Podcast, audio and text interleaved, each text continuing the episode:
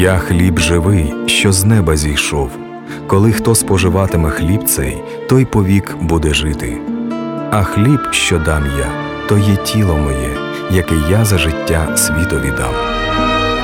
В ефірі програма Хліб насущний. Перед мікрофоном Олексій Волченко.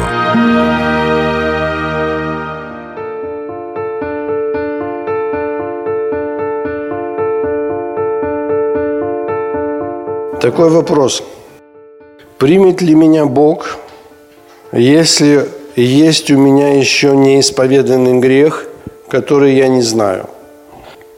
Я думаю, что нет на планете ни одного человека, который бы исповедовался во всех своих грехах, пока он во плоти. Псалом 18.13. Давид говорит, кто усмотрит погрешности свои? От тайных моих очисти меня. Человек – тьма. Он рожден по римлянам 5.12. Все согрешили и лишены славы Божьей. Все через рождение Адама, все греховны. Как одним человеком грех вошел в мир, грехом смерть, так смерть перешла во всех человеков, потому что в нем, в Адаме, все согрешили. И когда мы сама тьма, то мы не видим тьму. Чтобы увидеть тьму, надо выйти во свет. И только когда по мере того, как мы высвещаемся, этот процесс мы начинаем видеть тьму. По мере того, как ты входишь во свет, ты тогда видишь тьму. И исповедуешься, и очищаешься. Это период твоего освящения – и пока мы находимся во плоти, процесс очищения будет до последнего вздоха.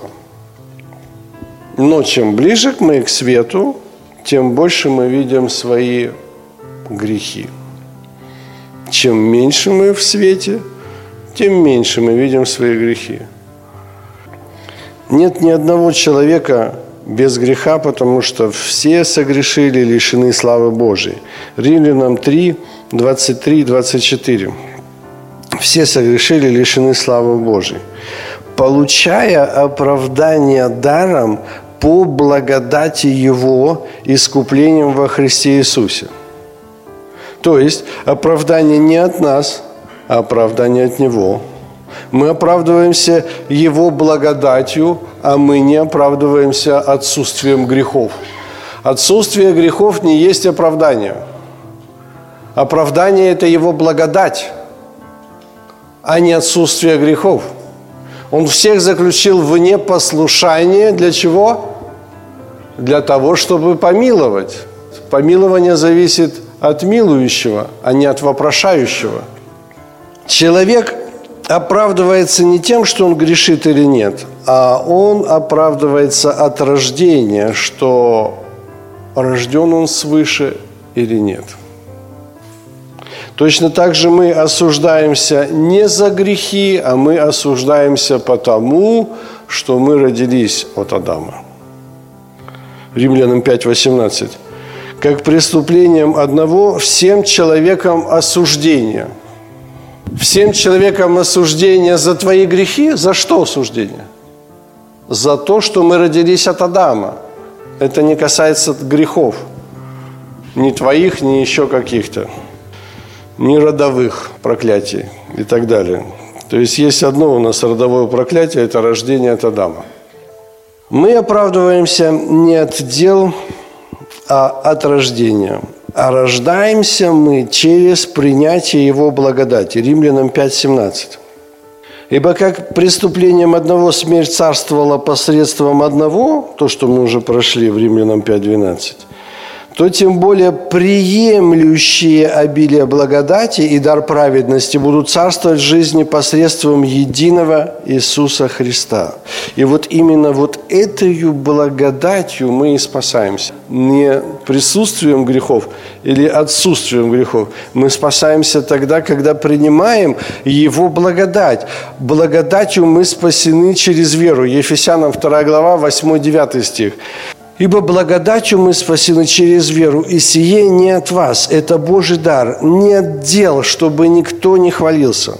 Давайте так, мы должны сами трактовать Писание так, как видим, как написано. Много учений то, что вот ты осветись, ты должен не грешить, ты тогда можешь ходить в церковь, или мы тебя отлучим от церкви, если ты грешишь, или ты не можешь принять хлебопреломление, или ты не можешь крещение и так далее, потому что ты недостоин. Кто определил достоинство? Мы спасаемся Его благодатью, то, что Он нас принимает, а не от того, какие мы хорошие или плохие. Мы спасаемся им, а не сами мы спасаемся. Мы спасаемся верою в Него, а не в себя. И после того, как мы стали верующие, то грех все равно остается в нас. 1 Иоанна, 1 глава с 8 по 10 стих. Рождение свыше не освобождает и не аннулирует рождение по плоти. Когда мы родились свыше, у нас появился Дух Божий внутри. Но также внутри остается и плоть. И внутри происходит борьба, плоть духу противится. Они друг другу противятся всегда. И вот эта греховная природа, она еще остается. Неверующий человек, он раб греха. Он раб греха, он делает грех, творит грех, и у него нет выхода. У верующего человека есть светильник Божий внутри, и он уже не раб.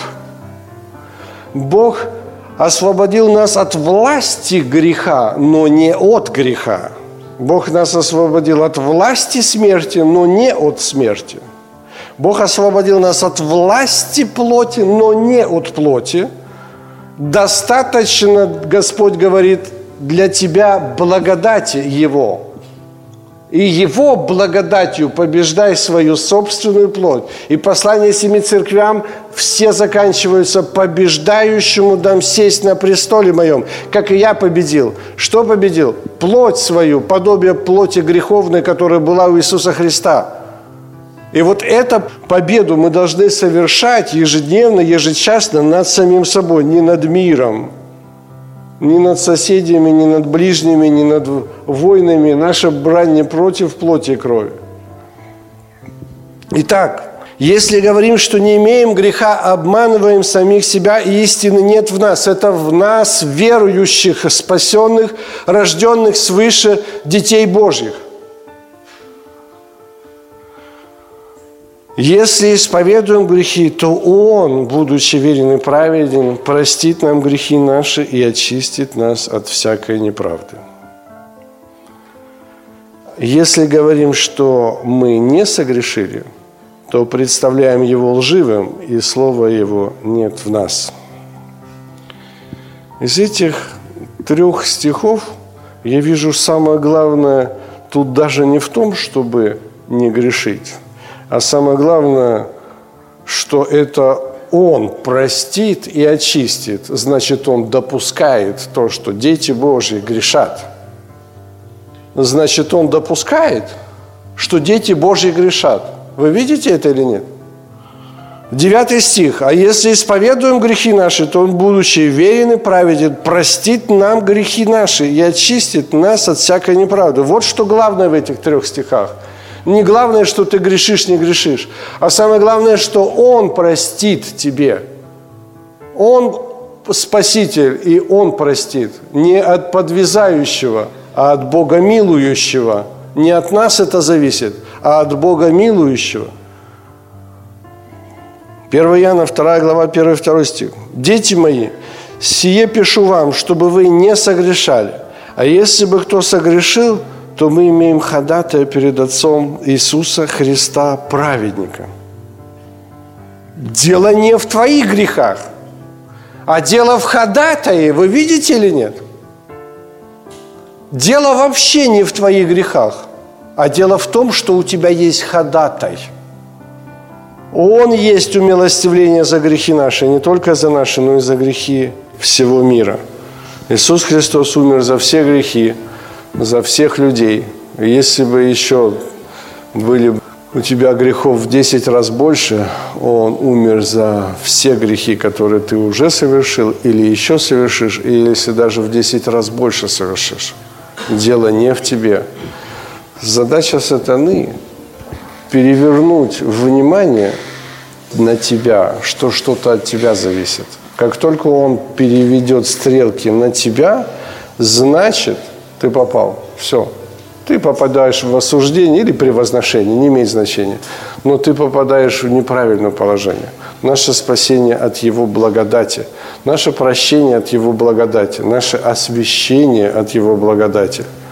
И все. Мы тут вообще ни при чем. И когда возникает а, у тебя такие вопросы, что а, вдруг я недостоин, вдруг я это, вдруг я... Подожди, подожди. Ты в любом случае недостоин. Даже если ты будешь святый, пересвятый и самым святым пересвятым, ты никогда не будешь достоин. Это исключено.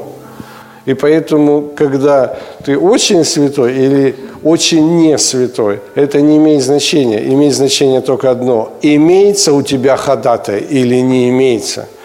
Имеющий Сына Божьего имеет жизнь вечную. Не имеющий Сына Божьего не имеет жизни вечной. Имеется только одно, если у тебя в сердце Христос, если у тебя дверь, если у тебя выход, если у тебя к кому обратиться, если упование у тебя – есть у тебя тот, у кого ты можешь попросить прощения. Если у тебя нету его, то неважно, святой ты или не святой. Это ад. Идет речь только об одном. Если он у тебя, если он у тебя есть, то тот, кто имеет Сына Божия, то ты будет иметь жизнь вечную. По большому счету, вашего желания не грешить уже достаточно для спасения – кто имеет семя его в себе, тот уже не может грешить, тот уже не хочет грешить. То, что он падает, ну, праведник семь раз упадет, но встанет. Вы знаете, кто падает? Праведник семь раз упадет. Праведник, не грешник. Праведник семь раз упадет, но встанет. А нечестивые не встанут и впадут в погибель. Но встать-то можно только тогда, когда Иисус протянет руку. Когда Петр тонул, Иисус, помоги, он протянул руку и поднял. Встать можно только Иисусом. Нечестивый не встанет, опираясь на самого себя. Проклят всяк, кто плод делает свою опору, и человек оставит свою опору, то тогда он не встанет. А мы встанем, праведник встанет только потому, что он опять обращается к Господу. Да, он семь раз упадет. 77 по семь раз упадет. Но это ничего не значит. У него есть ходаты. У него есть ходаты. Евреям 4.12. Ибо Слово Божье живо и действенное, и острее всякого меча обоюдоострого. Оно проникает до разделения души, духа, составов и мозгов и судит намерения сердечные. Вот ты будешь судим, я буду судим по намерениям сердечным. Не то, что ты делаешь, а твои намерения сердечные. Твои намерения сердечные, если у тебя в сердце есть желание угодить Богу и быть святым – и святый да освящается еще, и стараться угодить Богу, этого достаточно для того, чтобы Он увидел намерение сердечное. Если ты тянешься к Иисусу, если ты тянешься, этого достаточно. И неважно, где ты уже вытянулся. Может быть, ты уже сидишь почти в белых одеждах на 120 этаже возле неба. А может быть, ты в подвале находишься – на самом нижнем уровне и по колено в нечистотах. Это не имеет никакого значения. Главное, что ты тянешься. Помните притчу? Господь в 9 утра пришел, что вы тут стоите? Пошлите за динарий работать. И в 5 часов вечера тоже взял, один час всего работали, и тоже за динарий. То есть положение святости на самом деле не имеет никакого значения. А вот желание сердца – стремление, стремление угодить Богу. Все твои качества, то, чего ты добился на каком-то уровне, или как ты освободился, как ты очистился. Слава Богу, об этом надо свидетельствовать. Но чтобы ты это все забыл, забывая заднее, простираясь вперед – то, что ты достиг, и как освободил тебя Господь, и какие чудеса были при этом. Слава Иисусу. Иди свидетельствуй об этом, как Иисус тебя вытащил из ямы. Слава Богу. Но чтобы это не было твоей ступенечкой, Не на это надо опираться. Стремление угодить. Стремление угодить. Этого достаточно для того, чтобы Он тебя вытащил. Вашего упования на Него достаточно, чтобы Он вытащил, Он простит и очистит. Евреям 10 глава 23 стих. Будем держаться исповедания упования неуклонно, ибо верен обещавший. То есть вот это упование в любой ситуации на Него, Он рядом, Он держит меня за руку, неважно какой я, неважно в какой яме, неважно какая у меня болезнь, неважно, даже я сейчас упал, даже я сейчас очень сильно упал, но я плачу, я кричу к Нему, я молюсь, я говорю, вытащи меня, и вытащит тебя Господь. И вытащит из самой черной ямы. Нету такой ямы, из которой не вытащит тебя Господь. Только держись неуклонно упование. Неуклонно уповать на Него. Малейшее утверждение, что я победил грех, я уже вот тут, я уже вот так. Очень рискованная ситуация. Итак, если у меня еще есть неисповеданный грех, который я не знаю, когда израильтяне вышли из Египта, перешли море и вошли в пустыню, они еще оставались египтянами. То есть Египет жил еще в сердцах израильтян. И, конечно же, они не видели сначала своих грехов. И когда мы спасаемся, принимаем Иисуса Христа Господа, мы тоже не видим своих грехов. Мы видим явные, допустим, грехи, там, как там, там, пить, курить, ругаться, ну что-то такое. Но это явные грехи, которые Господь освобождает, но опять же Он освобождает потому, что мы их видим. Как только мы заметили их, все, этого достаточно. Есть стремление к Господу, и мы заметили грех, у тебя есть стремление, все, делит. Закрыли, выкинули, но есть столько грехов, которые мы не видим внутренние грехи, такие как зависть, ложь, страх, сомнение, осуждение, неверие, превозношение, суета, озабоченность и так далее, и так далее. Есть столько грехов, которые мы не видим. Мы хорошо иногда у других их видим, но у себя не видим их. Но эти грехи уходят от нас только тогда, когда меняется наше сердце. Чем ближе, ближе, ближе мы к свету – тем больше засвечивается, свет проникает и высвещает всю темноту всех уголочков нашего сердца. То есть это процесс, процесс освещения нашего. И меняемся мы, освещаемся мы по мере познания Господа, когда мы смотрим на Него. 2 Коринфянам 3,18. Мы же все с открытым лицом, как в зеркале, взирая на славу Господню, преображаемся в тот же образ от славы в славу, как от Господнего Духа. То есть, когда мы смотрим на Иисуса, когда мы смотрим на свет, то свет входит в нас. Когда мы опускаем глаза – опускаем глаза на самого себя, грешу я или не грешу, правильно я делаю или неправильно. Это тьма, и это то колесо, в которое ты попадаешь через ложь сатаны. Не надо смотреть на себя, не надо даже анализировать себя. Ты только должен быть внимательно, вникая в себя и в Писание, должен вникать в Писание ли ты. Ты должен задумываться только об одном. Смотрят ли мои глаза сейчас на свет? Если твои глаза не смотрят на свет, если око твое темное, то и все тело твое темное. Если око твое светло, то и все тело будет светло. Твоя задача только смотреть на свет, только смотреть на Иисуса, думать о Евангелии. И тогда ты будешь преобразовываться в этот же самый образ от славы в славу, как от Господнего Духа, если ты будешь смотреть на Него. Когда ты взираешь на него, то этот свет тогда входит в тебя. Все, не задумывайся о себе и тем более о других. Это не наше дело, как они ходят перед Иисусом Христом. Они ходят перед своим Господом, Господь силен восставить, и каждый сам за себя даст ответ перед Господом. Ты смотри на Него, смотри на Него, и ты тогда будешь освещаться. Откровение 22.11. Неправедный пусть еще делает неправду, нечистый пусть сквернится, праведный да творит правду, и святый да освящается еще.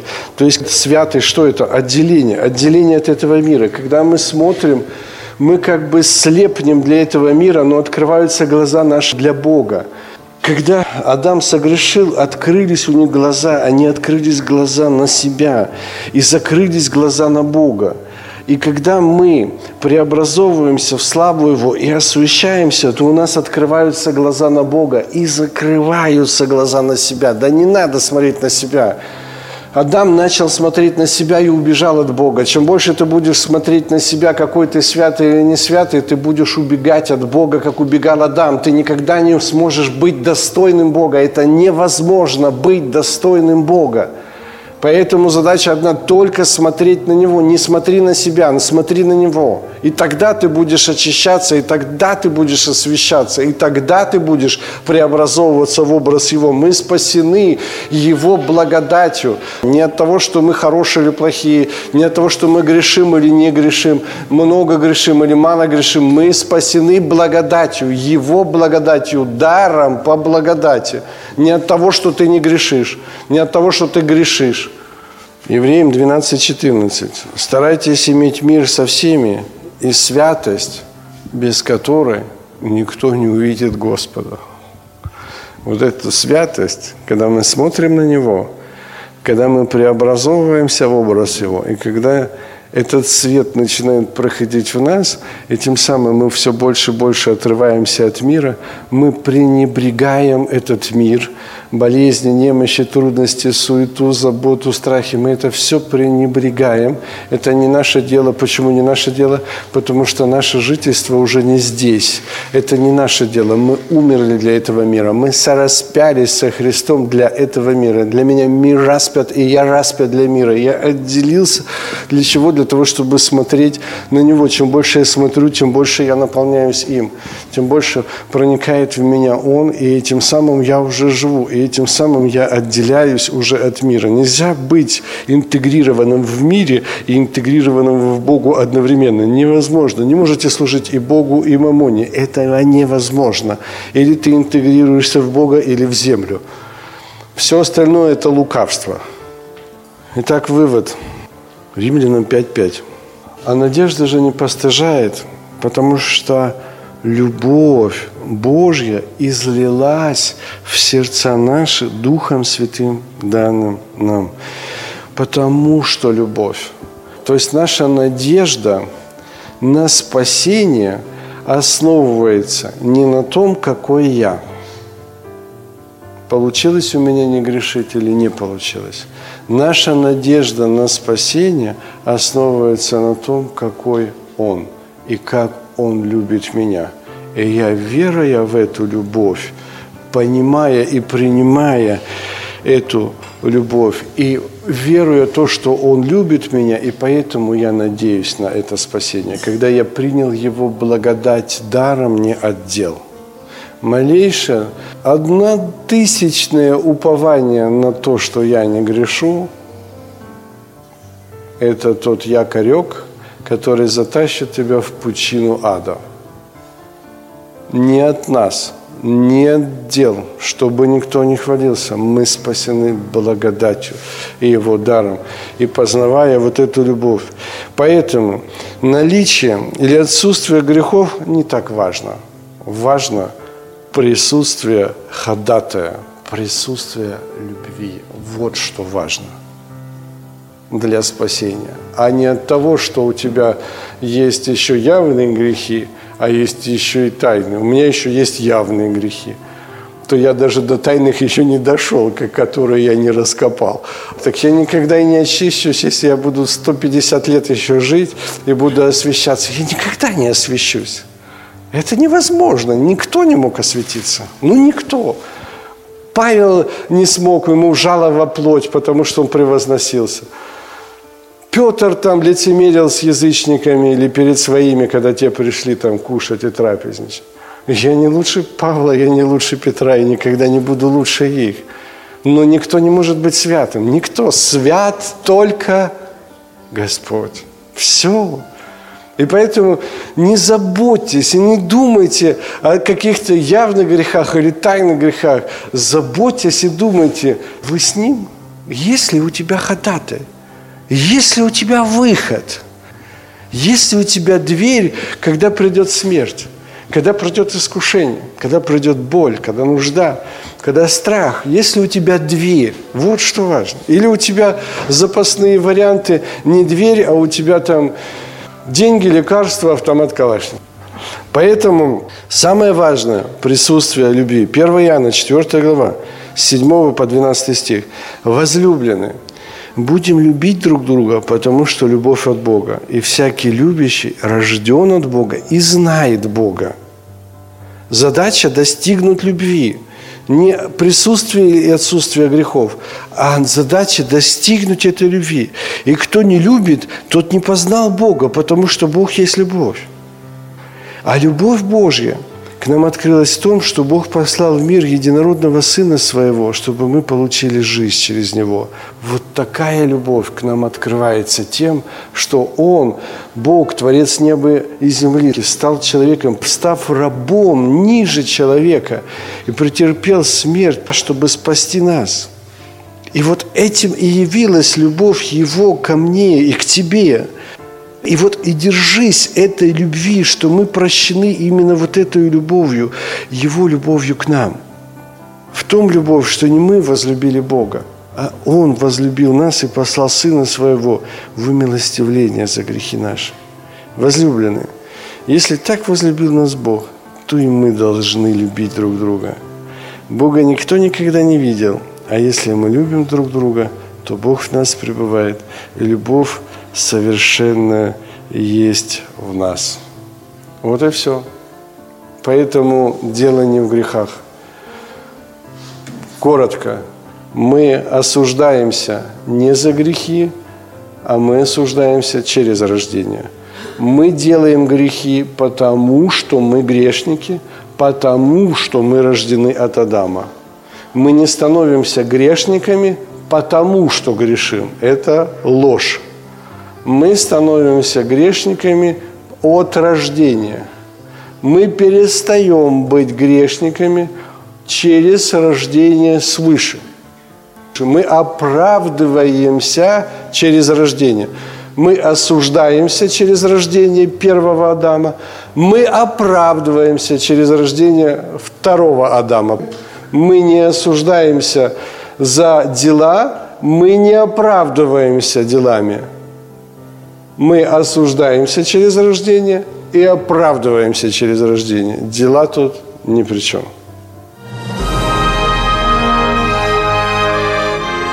Слово Боже це хліб насущний, якого ми потребуємо кожного дня. Ви слухали програму Хліб насущний.